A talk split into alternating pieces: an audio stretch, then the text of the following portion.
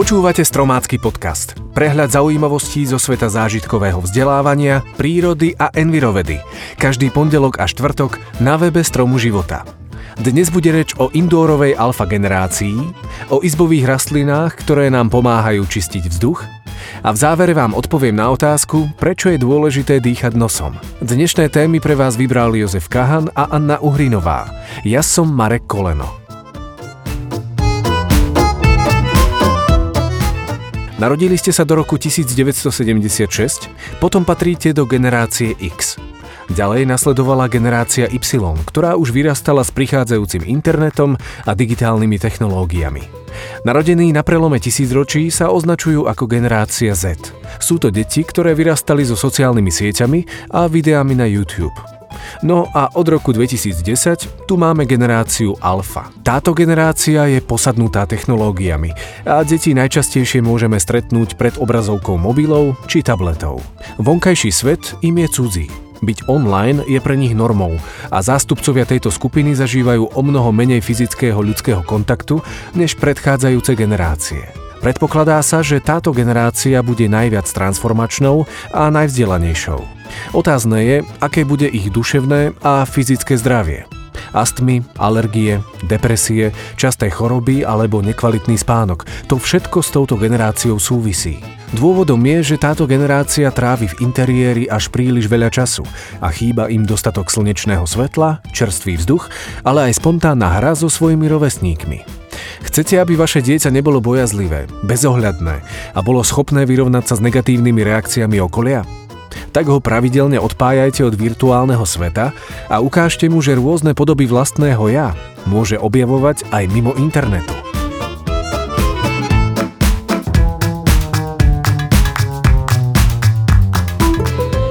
Máte radi vôňu nových parkiet alebo nábytku? U mnohých ľudí to evokuje radosť z niečoho nového. Ale pozor, ide o nebezpečné výpary z čerstvej farby alebo laku.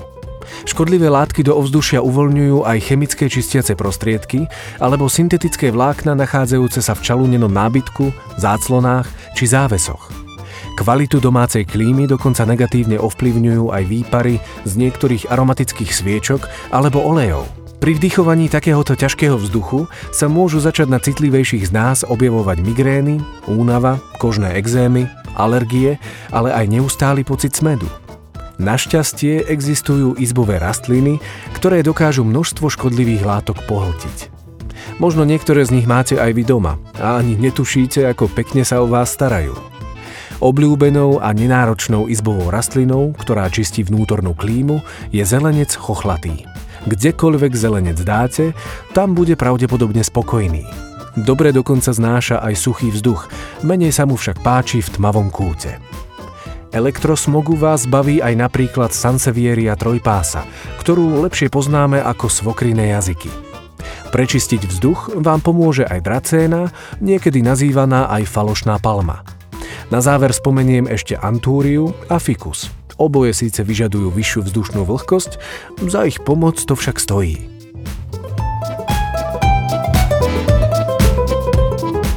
Dýchanie ovplyvňuje náš celkový psychický stav. Ak správne dýchame, telo získava dostatok kyslíka, je pokojné a naša sústredenosť sa zvyšuje. Už starí Číňania hovorili, ako dobre dýchaš, tak dlho si živý. Ako teda správne dýchať? Naučte sa dýchať nosom – Dôležité je to najmä v zime. Ak vdychujeme studený a neprefiltrovaný vzduch ústami, dostáva sa rýchlo do plúc a to vám môže veľmi ľahko spôsobiť respiračné ochorenie. Naša dýchacia sústava začína nosovou dutinou.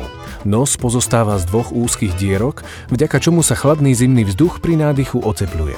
Sliznica v nosovej dutine je navyše vystlaná riasinkovým epitelom, ktorý zachytáva nečistoty a ničí mikróby. Celá dýchacia sústava tak funguje ako dobre naprogramovaný filter.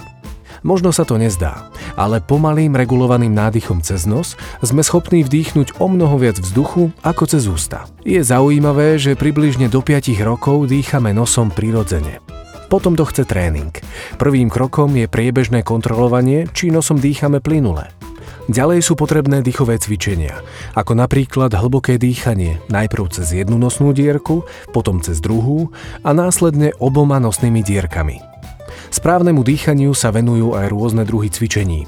Hlboké dýchanie je napríklad aj súčasťou jógy. Vyskúšajte podobné dýchové cvičenie aj s deťmi. Spoločne sa tak zabavíte, posilníte si svoje zdravie a navyše okysličíte si aj svoje telo. Marek sa pýta. Téma dýchania nosom zaujíma aj mňa ako herca. Dýchové cvičenia sme robívali aj v škole. To bolo také mám, a potom aj všelijaké tie artikulačné ako dra, tra, tri, dra, tra, tre. Ale inak som sa dýchaním až tak veľa nezapodieval.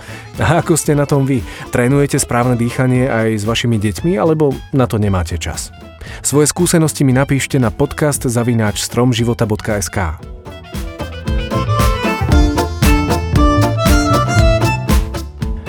Tak to bolo z dnešného podcastu všetko. Na budúce si povieme, či ešte platia ľudové pranostiky, o strácajúcej sa biodiverzite na vidieku a keďže bude Valentína, tak sme do podcastu zaradili aj fascinujúce podoby dvorenia zo sveta zvierat. Teším sa na vás už tento štvrtok a budem veľmi rád, ak nám dáte aj odber. Ďakujeme.